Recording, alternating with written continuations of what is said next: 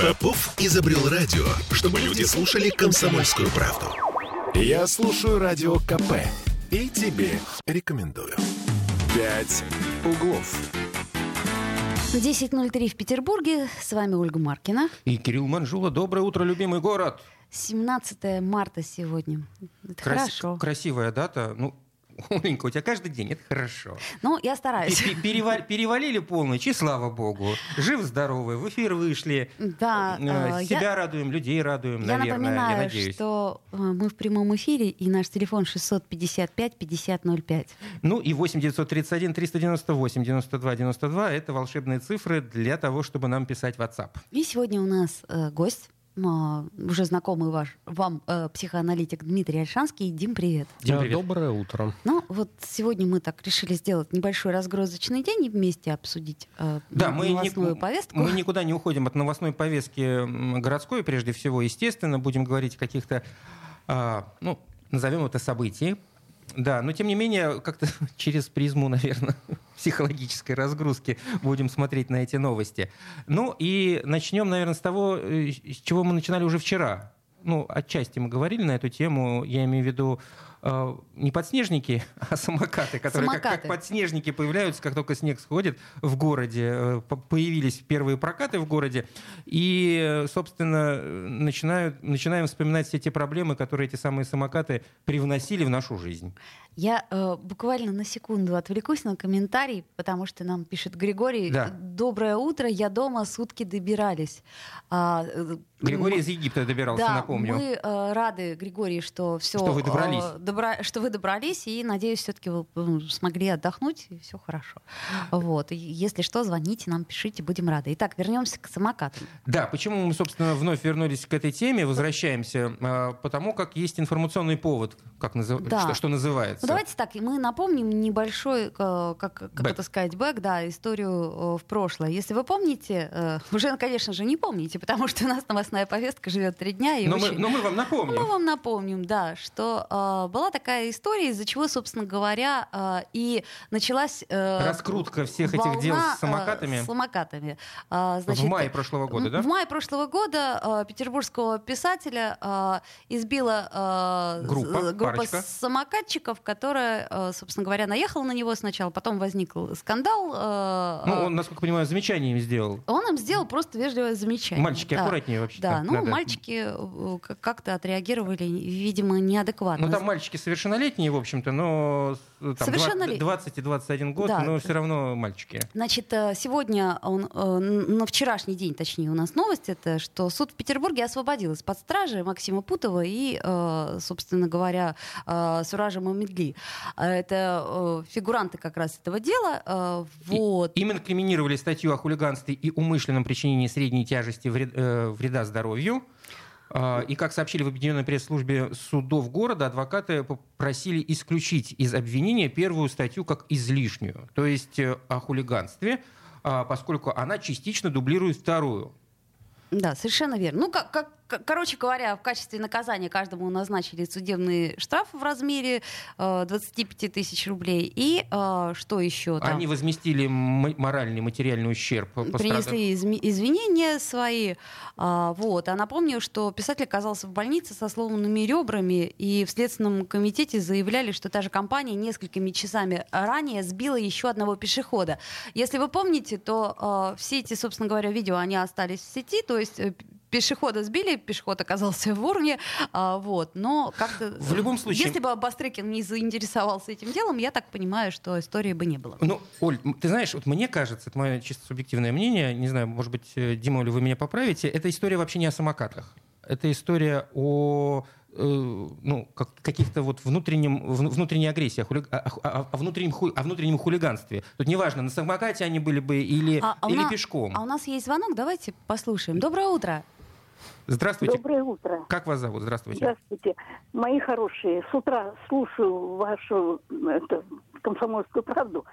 Шумит, ничего не слышно, ни э, Мардана, ни вас.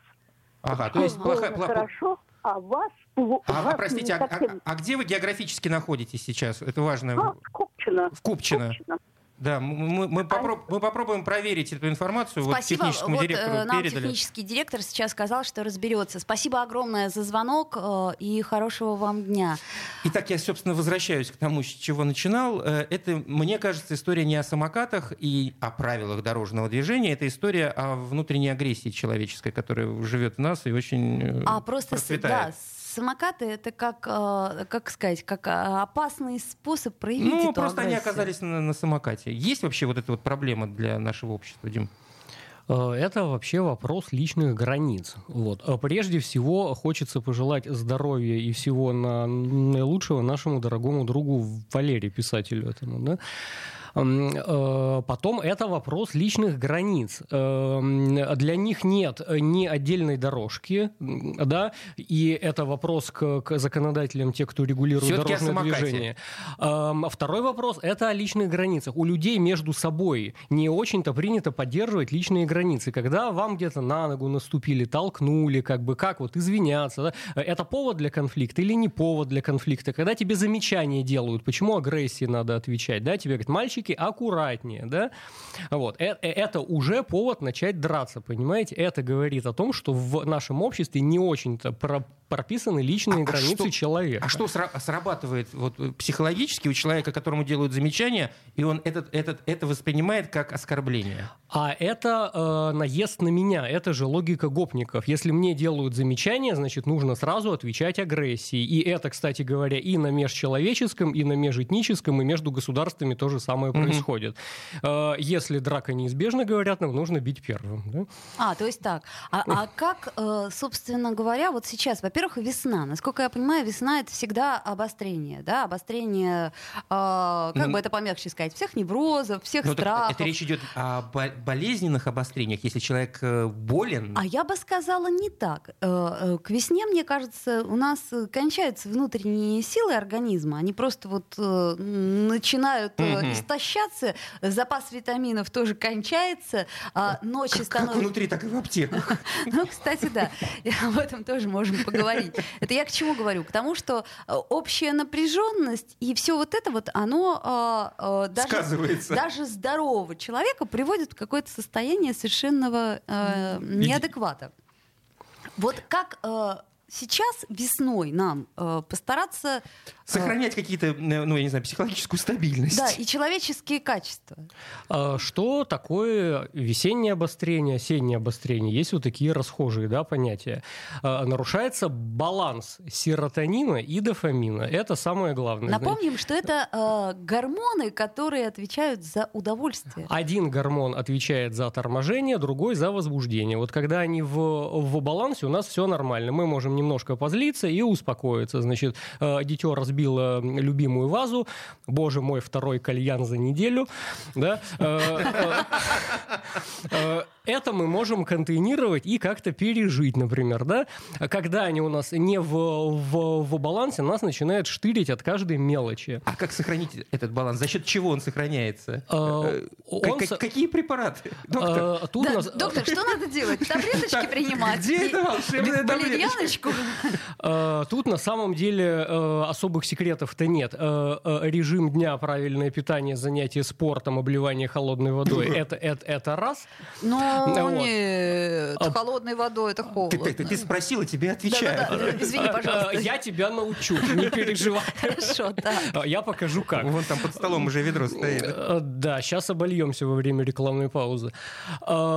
Потом, как ни парадоксально, тактильные прикосновения, массаж, со своими близкими обниматься, целоваться, сексом заниматься, да, как можно чаще, с удовольствием, и это восстанавливает баланс серотонина и дофамина. Mm-hmm. И в-третьих, слушайте любимую музыку. Когда мы слушаем любимую музыку, доф- дофамин на девятнадцать-двадцать процентов увеличивается точно так же, как во время влюбленности, например.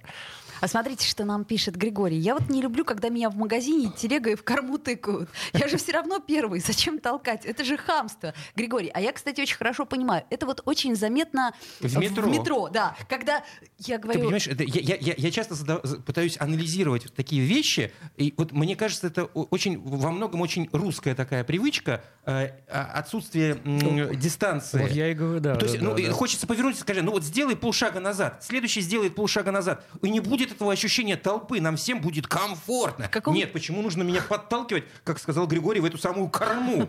Она что, я не понимаю. В каком-то смысле я даже была, была э, рада социальной дистанции. То есть можно хотя бы... Слушай, я соблюдал того Ленька. Нет, понимаешь, я несколько раз видела как, и слышала, как люди говорят полтора метра. А, ну да, здесь есть правда. Полтора... То есть, нет, просто... Особенно в вагоне метро. Ну нет, это как минимум в очереди в магазине. Ну вот это вот, когда ты... Ну ты же не будешь быстрее от этого стоять. Не будешь. Это советская привычка, мне кажется, которая еще не изжита, она просто под коркой у нас живет. Помните служебный роман, как это все... Я тут стояла, не стояла. Да-да-да, с арбузом. Особенно на посадке в самолет. Знаете, у тебя уже место куплено, никто его не займет. Нет, нужно протолкаться да, и да, первым да, пролезть. Да, да. Да. Давайте э, кусочек музыки послушаем, любимый. После нее вернемся в эфир и, может быть, дозвонимся до Попова, до нашего, нашего любимого да, а. автоэксперта. Холма, горы за окном, леса, травы, мчится поезд, скоростной креста, как бы. Время быстро подкатило к перрону, город солнце показал над рекою. Нас встречали, кто как мог, целовался, и навстречу ясный день улыбался. Ну, привет тебе, родной город звезд, нам встречать еще с тобой эту ночь. Сны весны, сны весны, сны весны. Пять углов. Я слушаю Радио КП, потому что здесь самые осведомленные эксперты. И тебе рекомендую. «Пять углов». Вновь возвращаемся в эфир. десять шестнадцать в Петербурге. Надеюсь, нас уже хорошо слышно. Если в Купчино. Если да, нет, то мы работаем е- над этим. Если нет, то мы над этим работаем. Стараемся, по крайней мере. Судя по, да, по Сашиному взгляду, он работает над этим. Наш технический директор. Да, десять шестнадцать, еще раз напомню. И по-прежнему семнадцатое марта у нас есть некая стабильность, по крайней мере, после рекламной паузы. То есть мы по-прежнему в студии с вами. С вами Ольга Маркина. Здесь Кирилл Манжула. И Дима Ольшанский. Дима Ольшанский. Мы абсолютно стабильны. В этом вопросе, в том плане, что мы со стула не сходим. У нас на связи Дмитрий Попов, наш автоэксперт. Дмитрий, спасибо, что вы нашли три минуты для нас, потому что у нас... Да мне для вас вообще ничего не жалко. Это... Тем более, тем такая ненавистно-злобная. Мною. Ненавистно-злобная тема. Вы знаете, мною это тоже ненавистно-злобная, как вы понимаете. Вот. Но давайте буквально... Без эмоций напомним, Без эмоций... напомним просто правила С- сейчас... движения для тех, кто передвигается по улицам на самокатах. Да, или, или хоть как-то, ну вот давайте точку поставим, хоть какую-то, перед тем, как они выползут опять на своих самокатах. Вот. Так, не разжигаем. Давайте в двух словах. Во-первых, я не согласен с теми, кто считает, что это пешеход. Угу. Почему-то все прочитали определение пешеход, где сказано на роликовых коньках, самокатах и иных подобных транспортных средствах или иных э, средствах. При этом принцип подобия в правилах дорожного движения не установлен. По моему мнению, имеется в виду мускульная сила лиц, размещенных на них, а значит, это не электрический самокат. Это раз. Прочитаем второе определение транспортного средства с электрическим двигателем от двести пятьдесят ватт до четырех киловатт, так. Двух- или более колесное. А это мопед. И прочитаем определение из технического регламента Таможенного союза, где в приложении один этот э, набор технических характеристик тоже классифицируется как электрический мопед. В связи с этим, э, э, ну, именно эту позицию я отобразил, кстати, в своем заключении в рабочей группе при правительстве по поводу поправок, которые предлагал Минтранс. Так. И я думаю, что у них сейчас буксует именно по этой причине, потому что э, они думают, а как же нам обойти технический регламент Таможенного союза и правила дорожного движения. А если говорить о соблюдении требований для мопедов, то каска, водительское удостоверение категории М или, или любой другой и на проезжую часть. В этом месте сейчас все встрепенулись, и никто, э, все подумали, нифига себе, Попов хочет, чтобы все электросамокаты поехали по проезжей части, они там все попогибают. Но если уж вы, друзья мои, пока пользуетесь тем, что государство находится в оцепенении, то при движении по тротуару соблюдайте хотя бы требования, которые изложены по отношению к велосипеду. То есть не более двадцать километров в час и не создавать помех для движения пешеходов. Дмитрий... Спешиваться, слезать с электросамоката на пешеходном переходе, да. Это крайне важно. Они думают, что раз я пешеход, то меня машина не сбивает. Сбивает. Речь про спешивание идет не в связи с необходимостью обойти пешеходов, а в связи с тем, что вы на своих скоростях в треугольник видимости, который есть у водителя, попадаете, когда уже поздно тормозить. И он вас убивает не потому, что он этого хочет, а потому, что он не успевает. Вот такая история. Если подвести итоги, извини, Ольга, если подводить итоги, то пока на данный момент времени самокаты, электрические самокаты не включены в транспортные средства, которые должны двигаться по проезжей части. Они имеют право пока двигаться по пешеходной части тротуара. И... Нет. Нет. Нет. Смотрите, у нас есть уже судебная практика в Казани, у нас есть судебная практика в Москве, в Воронеже, в ходе которой суды признали, что это транспортное средство и мопед.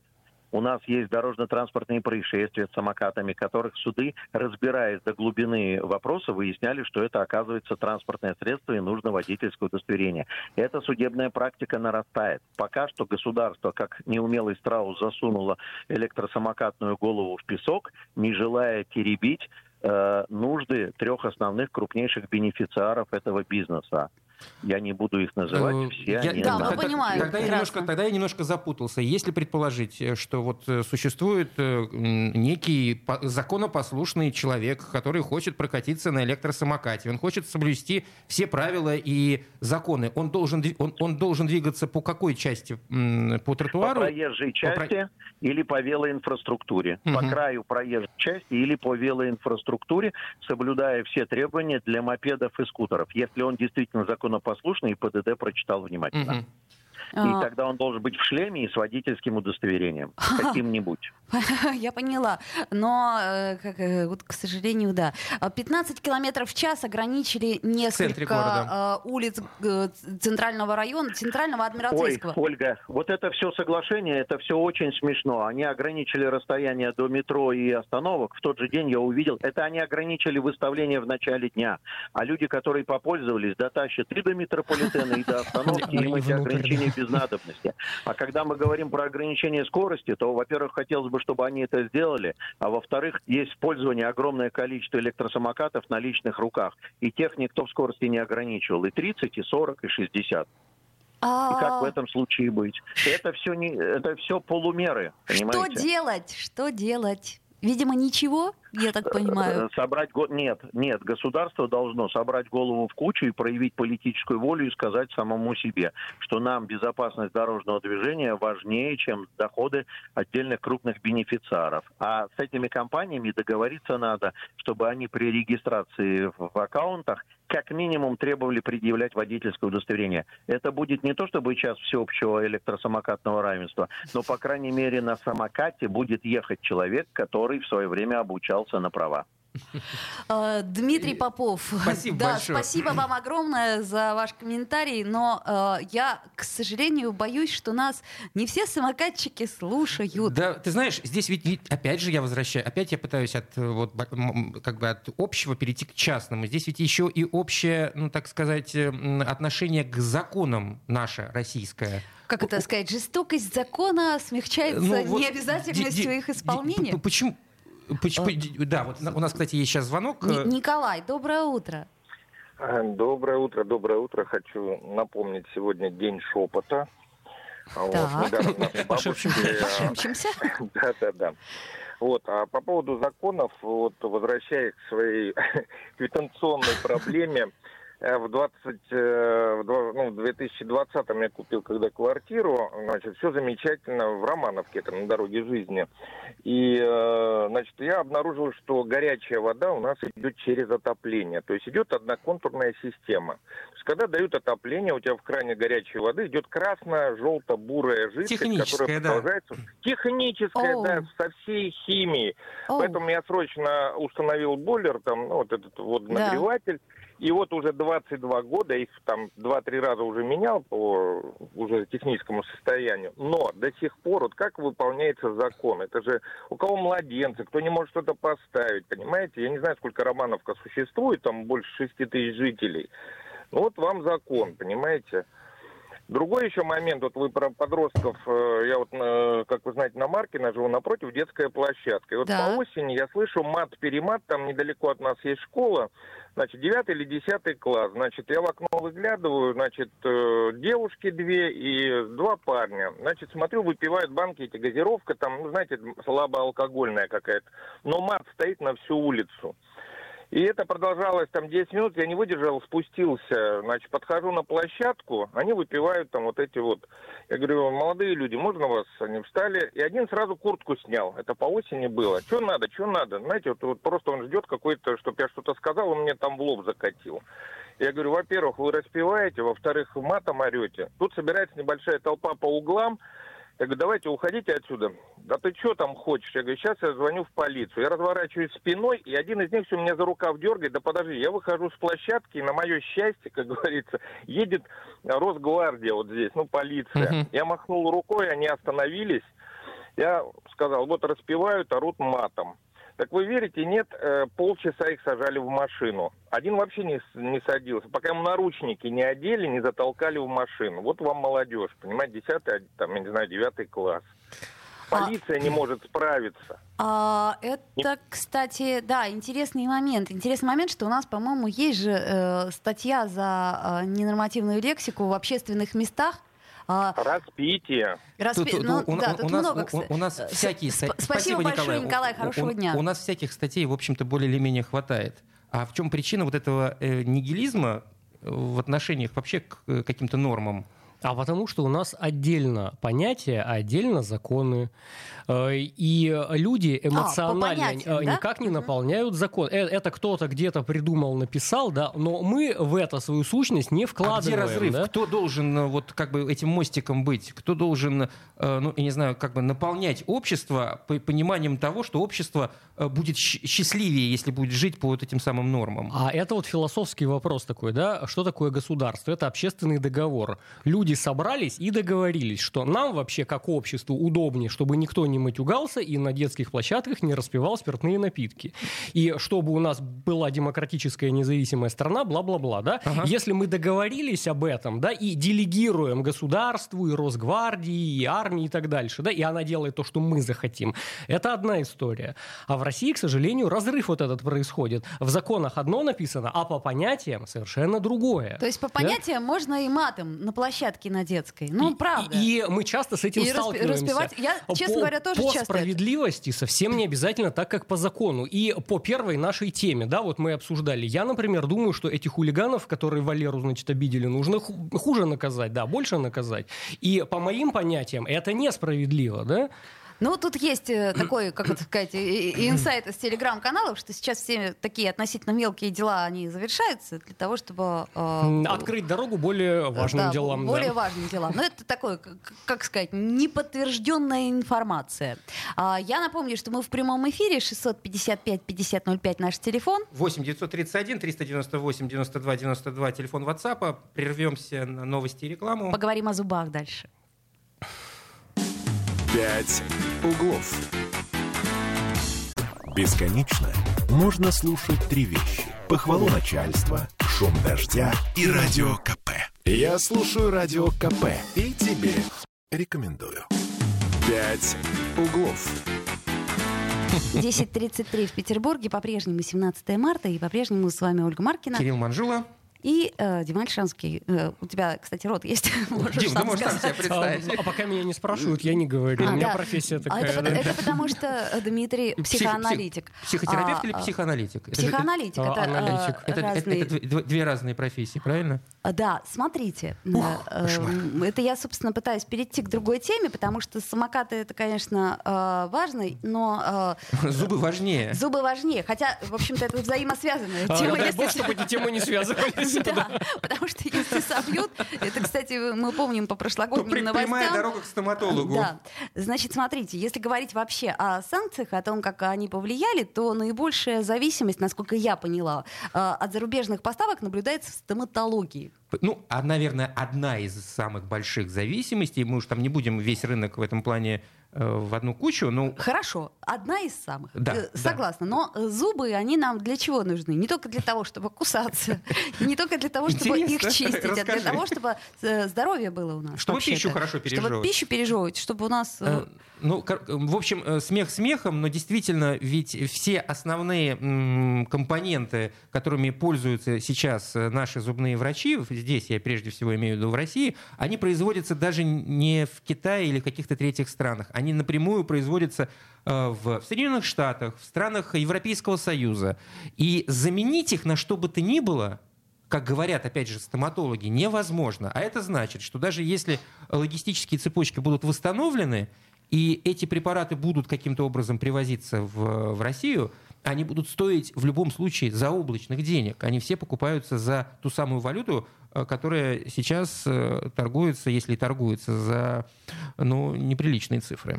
Ну, либо же Уралвагон стоматология, да, им импортозамещение какое-нибудь. Слушайте, а, а вы, вы помните, в детстве были цементные... Эмальгама какая-то, там, там золотые зубы. Серебряная амальгама. Золотые зубы. Ну, золотые сейчас, золото, забудьте. А что? Сейчас золото будет дешевле, чем валюта. Друзья мои, у нас на связи... на самом деле эксперты, и это очень приятно. Нина Абрамовна Межирицкая. Нина Абрамовна, доброе утро. Доброе утро. А, Гендиректор Нина... и главный врач стоматологической клиники. И знает эту проблему, что называется, изнутри. Нина Абрамовна, мы вот говорим о том, что стоматология наибольше всех пострадала, ну, точнее, в числе э, прочих, э, больше всех пострадала от э, отсутствия импортозамещений и материалов. Расскажите, пожалуйста, вот э, у нас у всех есть зубы, и мы сейчас очень нервничаем. Пока еще. То есть э, сможем мы как-то в ближайшее время э, что-то придумать и чем-то это заменить? Или и... невозможно? Вы знаете...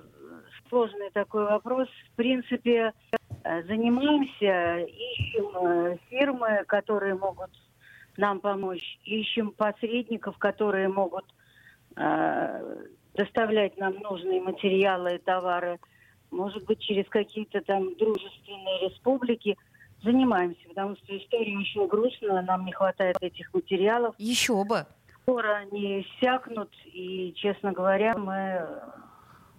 Волнуюсь. Хорошо, по поводу, по поводу возможных поставок и замены, это ну, некая отдаленная перспектива. Если говорить о сегодняшнем дне, как я понимаю, вы, ну, вы я имею в виду весь э, рынок или все клиники стоматологические будут просто вынуждены э, достаточно серьезно повысить стоимость лечения.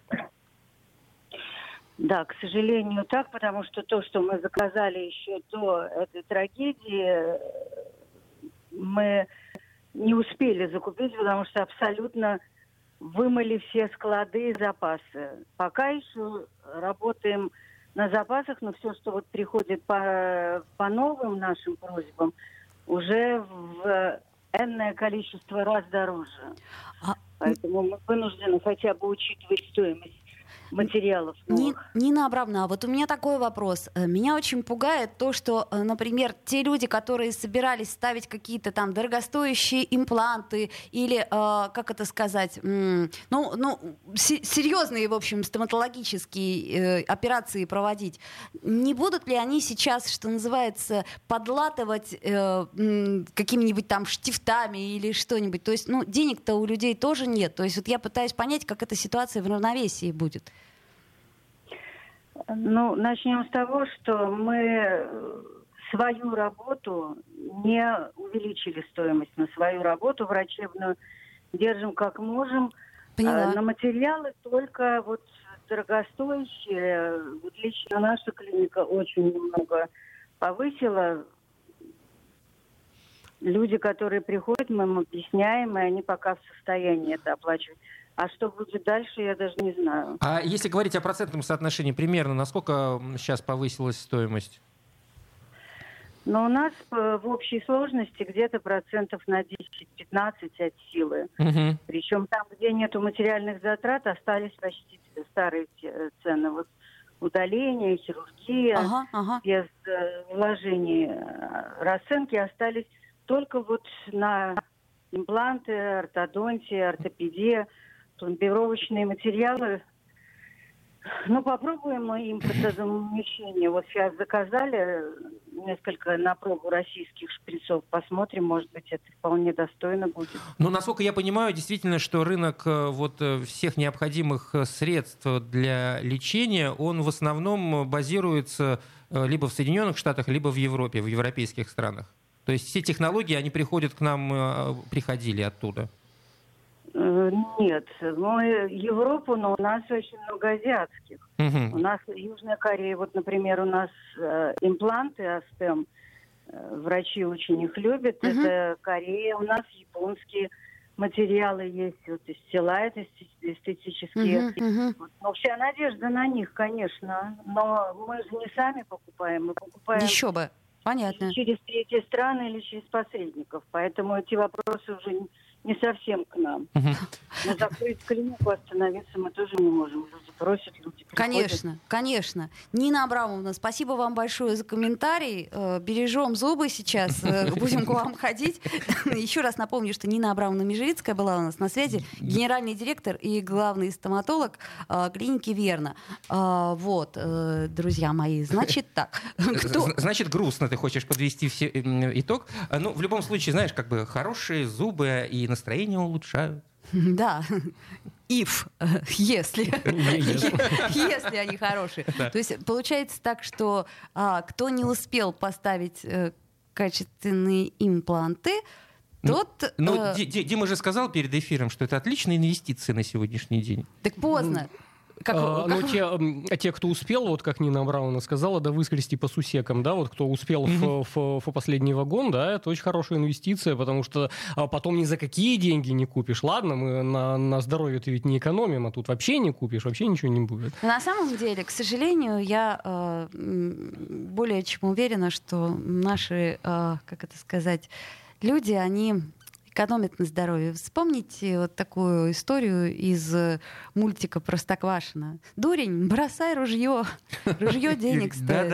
А жизнь моя бесплатная. И, к сожалению, это, увы и ах... Что-то мы сегодня, знаешь, там какой-то такой... Вопросы нашего российского менталитета особенно копаем во всех отношениях. А сейчас получается, что так, что, как это сказать, наступает момент, когда надо собираться в кучу. То есть, вот, предположим, если был беспорядок, начинайте прибираться. ну, и так ну, далее. Это, кстати, психологический момент. Если вот совсем плохо в психологическом вопросе, да, лучше наведите порядок у себя.